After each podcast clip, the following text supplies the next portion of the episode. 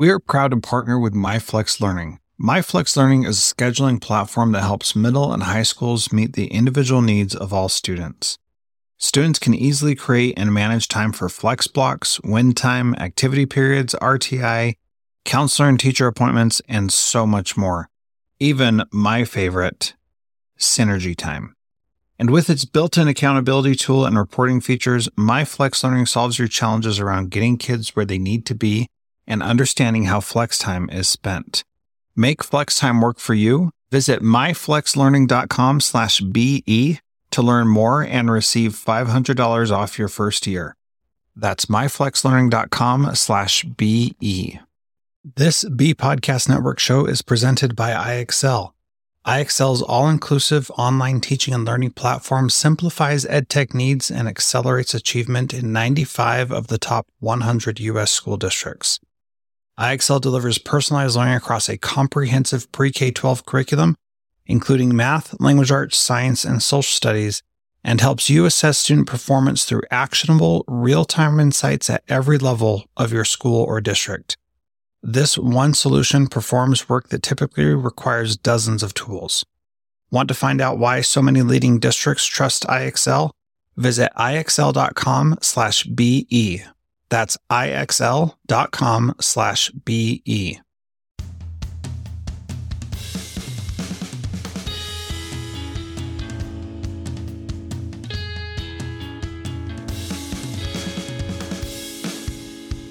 Welcome to Transformative Principal, where I help you stop putting out fires and start leading. I am your host, Jethro Jones. You can follow me on Twitter at Jethro Jones.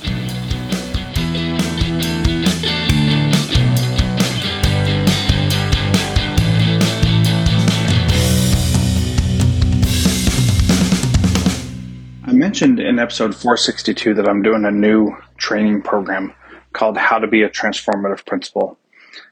It's for those who are in their first three years of being a principal, or assistant principals, or aspiring principals who want to level up their game right now. Join me at jethrojones.com slash how the number two be how to be. We'll see you there. That's jethrojones.com slash how to be.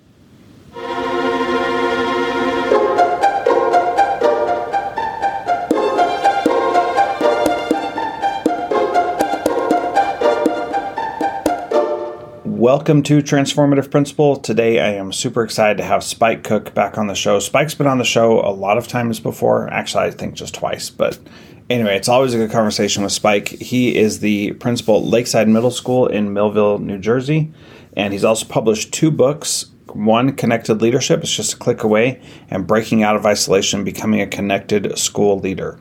And so, Spike, welcome to Transformative Principal. Good to have you. Oh, thank you so much, Jethro. It's really great to be back here. Um, every time that I'm here, I am so honored to meet with you, and I learn a lot as well. So it's uh, very mutually beneficial. Oh well, great! I'm glad to glad to hear that, and glad to have you back. I love having the conversation with you whenever we meet, and even when we talk outside of the podcasting space, it's always a good conversation. Also, so we want to talk today about um, setting goals, and so we're gonna start with setting school goals, and then we'll you know figure out how to get through the rest of it, setting goals as an administrator with teachers, with students um, and we'll go we'll go from there. So. Um, I want to talk first about setting school goals. One of the things that our goals typically focus on is test scores, and so is is the only school goal you can make a school goal related to test scores. no, in fact, uh, we set we set four goals each year. Two of them are are related to uh, assessment results, you know, and that can be formative, district summatives, and it also is, is tied into the state results, of course. Um, but we always set two aside to to work on things beyond that. I mean, for lack of a better term, maybe climate and culture, you know, or looking at uh, certain areas of growth that we want to do outside of just raising assessment scores. So it, it can be done. Uh, it can be measured, it can be implemented, it can be reflected upon and, and improved. And that's, you know, one of my passions as, as being a school leader is that process. And, and this is a great time of year to be formulating those ideas and starting to think about not only what are we going to do next year, but what could we do now to start working and laying that groundwork to find out what are the problems and what do we need to do to fix those problems. Mm-hmm. So, if someone, I, I think setting academic goals is pretty straightforward. We 68% of our kids pass the test this year. We want to get up to 72%, or we want all kids to pass the test, uh, or whatever. I mean, that's pretty easy because you choose a number and you try to work towards it and then try to figure out the things to do. But what about setting goals around climate and culture? how do you set those goals and what does the what does the evidence look like that shows that you're actually achieving it so one of the things that that we do uh, frequently and at my school is um, we do surveys. It's similar to satisfaction surveys where we are looking at different aspects of the climate and culture of the building. And we hand these out to well now we distribute them obviously through through google and all that but so we distribute them to our staff our students and our parents. And we're asking questions about their experience what is it like do you know i think one of the questions um, that comes to mind about uh, you know for kids is do you like coming to school you know, and, and rate that on a, you know, on a basic Likert scale. Uh, do you have pride in your school? Do you feel like other kids have pride in the school? You know, we sort of like go through those things and ask similar questions to the parents and the staff. And then when we get that information back, we start to triangulate our data. What are the parents saying about these type of questions what are the students saying about these type of questions and what are the staff saying and then i think one of the things that is really most important is that you start taking that information and you find people to do like either focus groups or more in-depth interviews so what we do is we have staff um, sessions where they can meet with myself and usually one of the other vice principals or, or a supervisor. And um, we ask them a series of questions to get a little bit more in depth perspective. So we're taking the notes down and we're listening. And we do the same thing for the students and also for the parents. And by taking that information and, and putting that all together, you can really start seeing where your areas of opportunity are and also where your areas that you need to grow in. Sometimes that um, actually is a little bit more difficult to find. The tendency for people to fill out surveys is you're going to get the people who want to, you know, tell you everything that, that's going well. You know, so there's some reliability issues there. But once you find some of those things, yeah, you can, you can start to to to address them in a couple in a couple ways. Yeah. So let's talk a little bit about different ways besides surveys to get this information because, like you said, surveys can cause a problem in that you're only getting the people who choose to respond. So I did I did a school-wide survey with about 600 students in my school and got less than 100 responses back. And so that's not uh, to me that's not giving me a good enough picture. I know there's statistical significance and all that, but that's not giving me a good enough picture. And I'm pretty sure those people were those who felt strongly. So what I ended up with was about 85 or so who loved what was going on, and about five who didn't love what was going on. And so those were the two ends of the Likert scale. So, what are some other ways to get that information besides just doing surveys?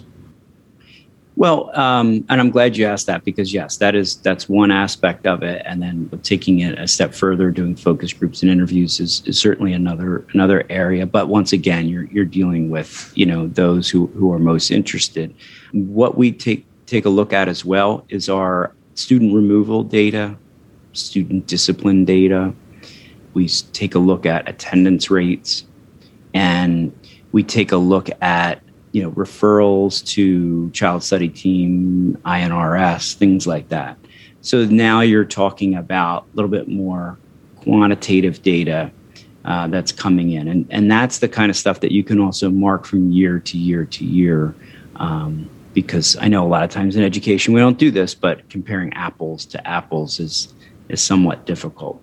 So these are going to give you some indications of something. I'm not saying that it's everything because you can say attendance is is a big issue. You can say that those who miss school are missing for certain reasons, um, but that's not always the case either. So what we've done in the past is, uh, even if, if attendance was a was a goal, and it has been in the past to raise you know raise that the attendance rates, what you find is that it's not necessarily because they're dissatisfied with school either. There could be a mountain of other reasons, as I'm sure you've experienced as well. Yeah, and so that piece brings up an, another way that I, I mean, how would this work if you were to gather evidence of things that people said about the school in non-survey ways, things that you know you hear in the hallways, positive or negative things? Uh, that would be one way, and then another way is measuring um, responses to teachers like how many times a teacher calls home, how many times they get responses back, uh, you know, engagement in that way. You could measure email volume and things like that. Those are all things that show different aspects. Do you think any of those things are, are worthwhile? And the uh, okay, answer that question. I have another question. Yeah, absolutely. I, I think I think any time where you can take, you know, some metrics and and look at, um, you, you know, parent contact uh, you can you can um, you can do that a couple different ways. You can sort that out by um, you know teacher initiated, parent initiated, and then take a look along the lines of of what the actual uh, conversations were about, and then you can also look to see did that have any correlation to to discipline going down or maybe grades going up. Yeah, uh, interesting. So what about non quantitative data? How do you get feelings and emotion related to your school into that climate and culture type survey? How do you how do you find out how somebody feels when they walk into your building? Those kinds of things. I think that that part of that is the that organization scan that a lot of people uh, utilize. I know I used it, you know, in masters and doctoral programs so the the theory is that there are there's several different lenses that that folks are looking at when they come into your school. So for instance, you know, what are the symbolic things that are going on in your school? How do your bulletin boards look? How do your um, walls look? Is it is it a welcoming environment? You know, things like that. Um, the other is is the human resources, right? Or how do how do people talk with each other? Kind of getting along with what you were saying as well. Um, so you know, if you just happen to have um, a consultant or or someone who could walk around and just just sort of pick those things up through that lens, they certainly would be able to to find a lot of information. And then you you know you take a look at like the organization, you know, of of the of the uh, organization, the organ, yeah, the organized nature of the of the organization, right? So, is it a, is it a top down, you know, organization? Is it collaborative? And you're only going to get that information by talking to people, right? You know, and um, so things that you may hear are, well, I need to wait to the principal to make this decision, or the principal allows us to make decisions, supports us, and he or she you know wants us to take risks and chances and things like that. And that's a little bit more of a skilled you know lens to look through. But once again you know you have to be open. If you want to get that information you have to be open to allowing folks to come in and and and share that feedback with you. And it doesn't have to be very scientific but i think if you have mentors if you have colleagues and it's something that you really wanted to do you can invite them in and have them you know take a walk around. And that's that's certainly something that i've done.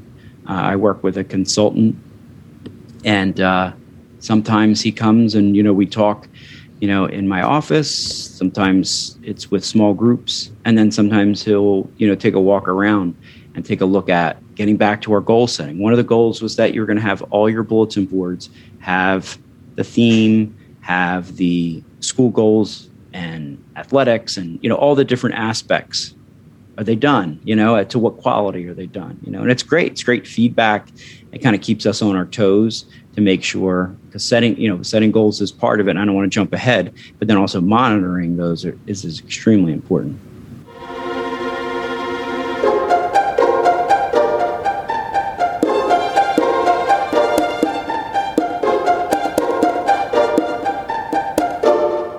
John Catt Educational supports high quality teaching and learning by providing publications that are research based, practical, and focused on the key topics proven essential in today's and tomorrow's schools.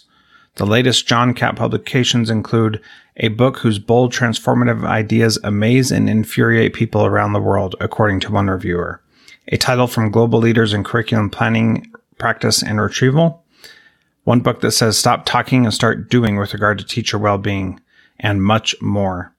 These books, used by educators of all roles across North America and worldwide, amplify fresh, engaging voices with practical strategies to create transformative change. Learn more in our show notes at jethrojones.com slash podcast.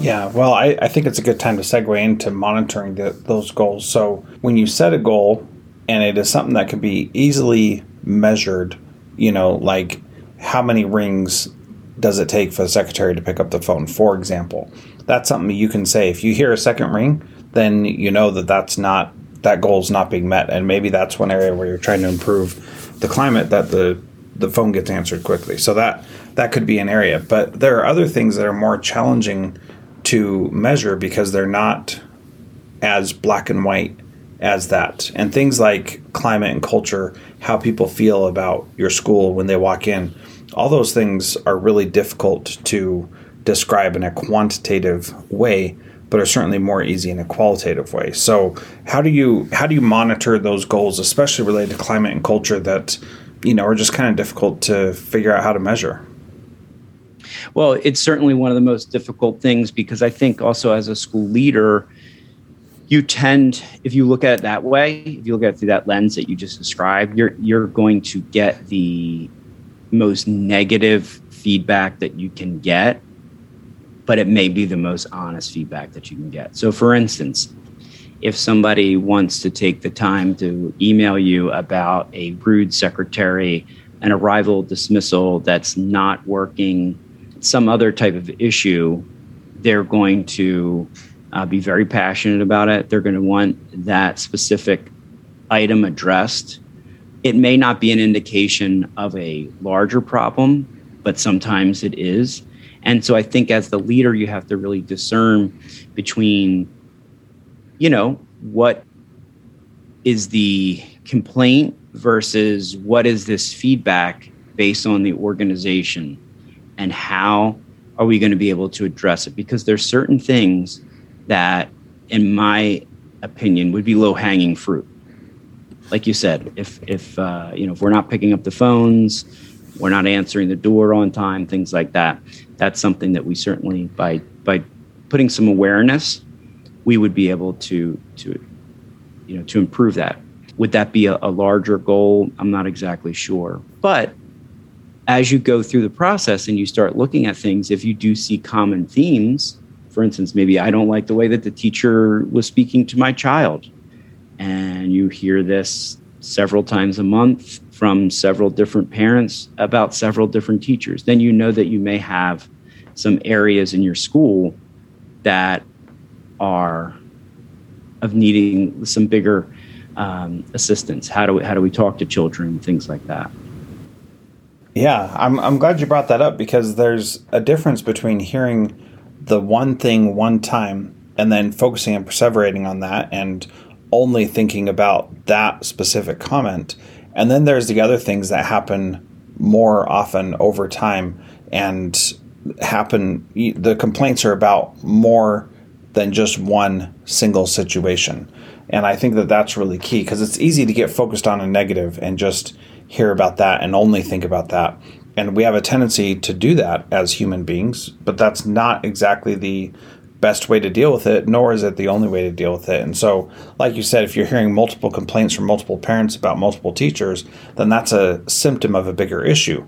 If you're hearing from multiple parents about a specific teacher, then your school isn't struggling with that thing. That one teacher is struggling with that thing.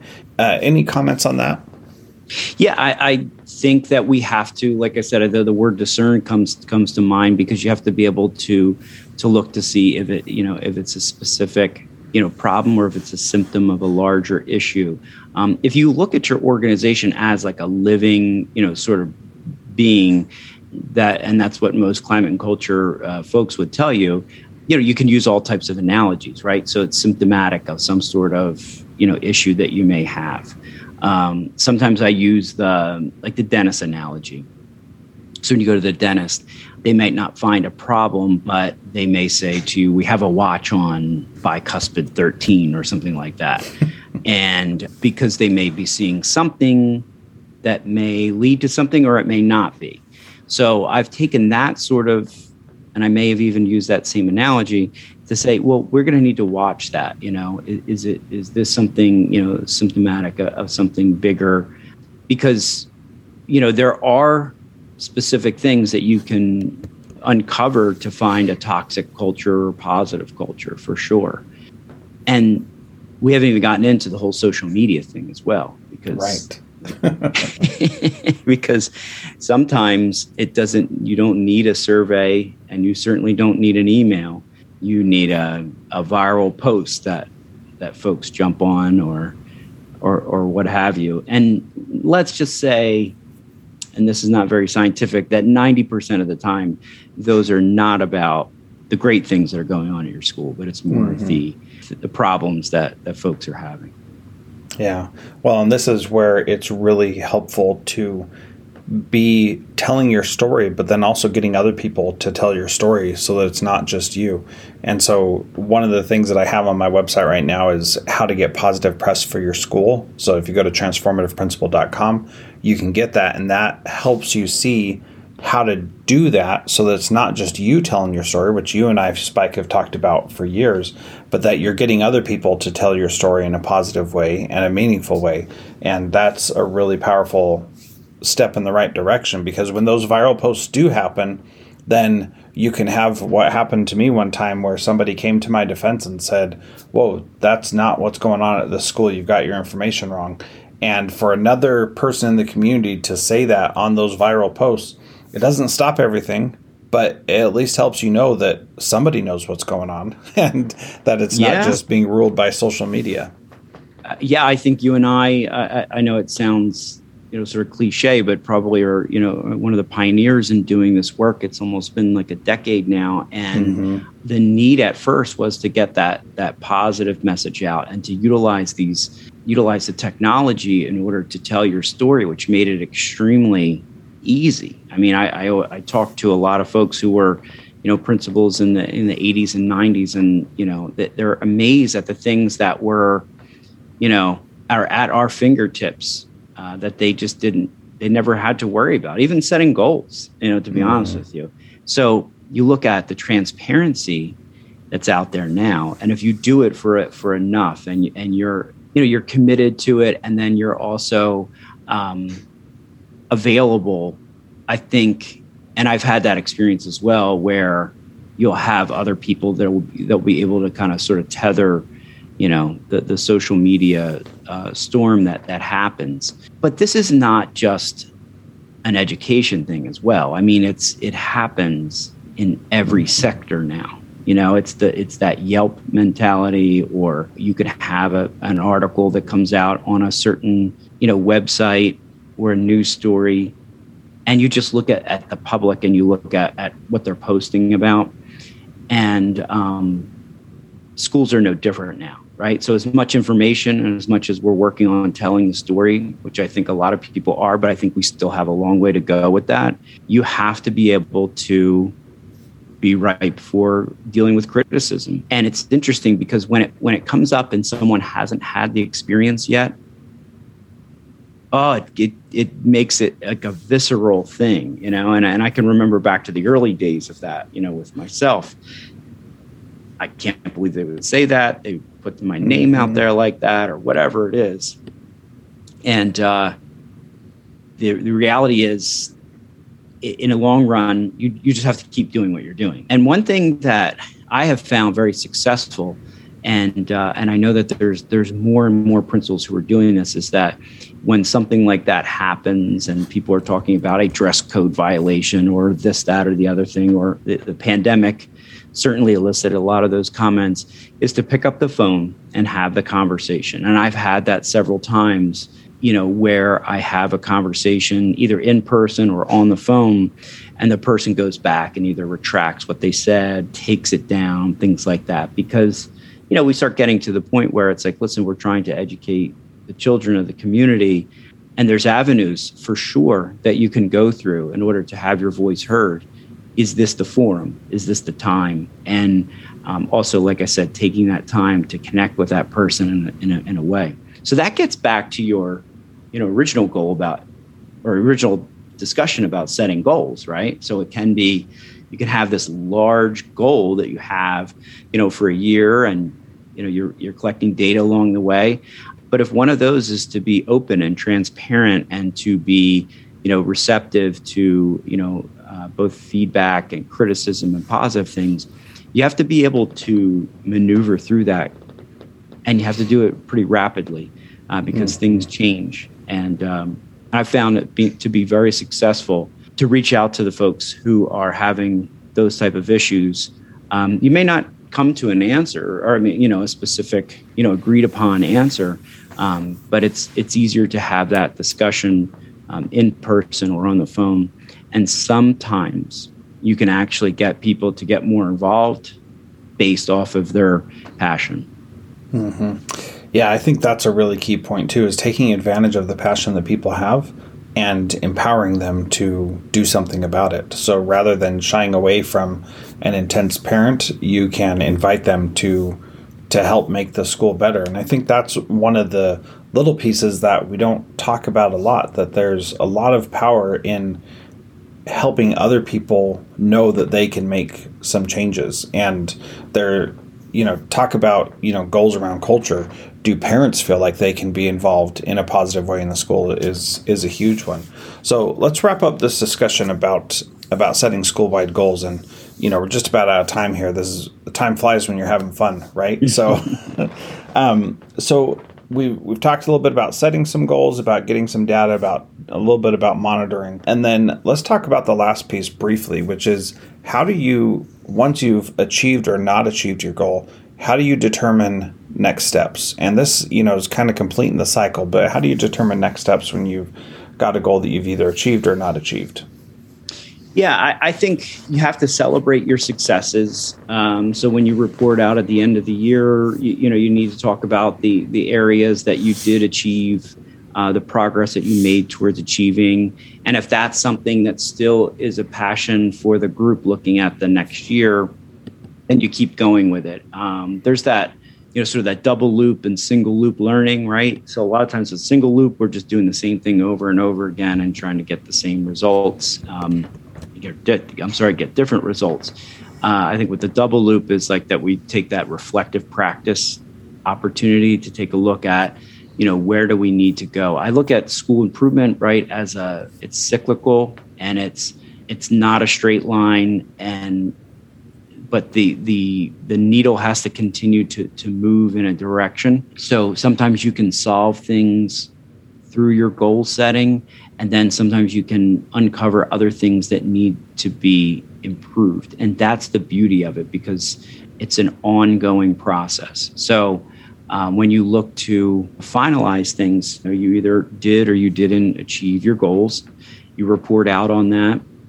And then in that in that process then you start working on the next year. So it's a never ending cycle which i think is the beauty of it. And then similar to what we were just talking about, maybe some of those things that you dealt with along the way ha- have allowed you to, you know, formulate some sort of significant progress in an area, and then others lead to, well, you know what, this is what we're going to work on, and just to to kind of you know end it up, then may- maybe. You know, maybe you take that social media talk that we just had and say, well, we're going to work on getting more of our message out. We're going to get, mm-hmm. you know, we're going to work on that a little bit more because maybe we think that we're communicating, but we're really not. So, and those are the things that people are going to tell you about along the way. But yeah, that's the beauty of it. And it's got to be collaborative. And you know that, Jethro. It's, it's got to be an opportunity for school leaders, the staff, the parents, the students, and the community members to come together uh, to work on these things. And you'll find that once you once you put that out there and you allow folks to participate, that um, it's not as difficult as you think. Mm-hmm. Yeah, that's that's absolutely true. So, in closing, what is one thing that a principal can do this week to be a transformative principal like you, Spike? I think the first thing, one thing, if you want to take an action step, is take a learning walk through your school and take a look at those areas, the lenses that we talked about. What do the walls look like? What are the people talking about? What kind of questions are they asking you? What kind of comments are they making making towards you? And record that for an entire day. When you get back and you reflect on that, you're going to have probably the answer that you've been seeking all along the way. And it may not be good because it may need mean you have to do more work. Um, but I think that's one thing. Take one day and just keep a, a notebook with you or uh, a note section in your phone and just write down the, the, um, the comments, the conversations, things like that. And then you're going to get your themes. Mm-hmm. Yeah, very good. Well, Spike, thank you so much for being part of Transformative Principal today. If you want to connect with Spike, you can go to Twitter at Dr. Spike Cook. He's also on Facebook and Instagram as well, so you can check those out. LinkedIn also, he's pretty much everywhere. Being one of the uh, original Principal PLN folks, he's got that. Uh, you can find him everywhere. So, Spike, thanks again for being part of Transformative Principal today. Thank you.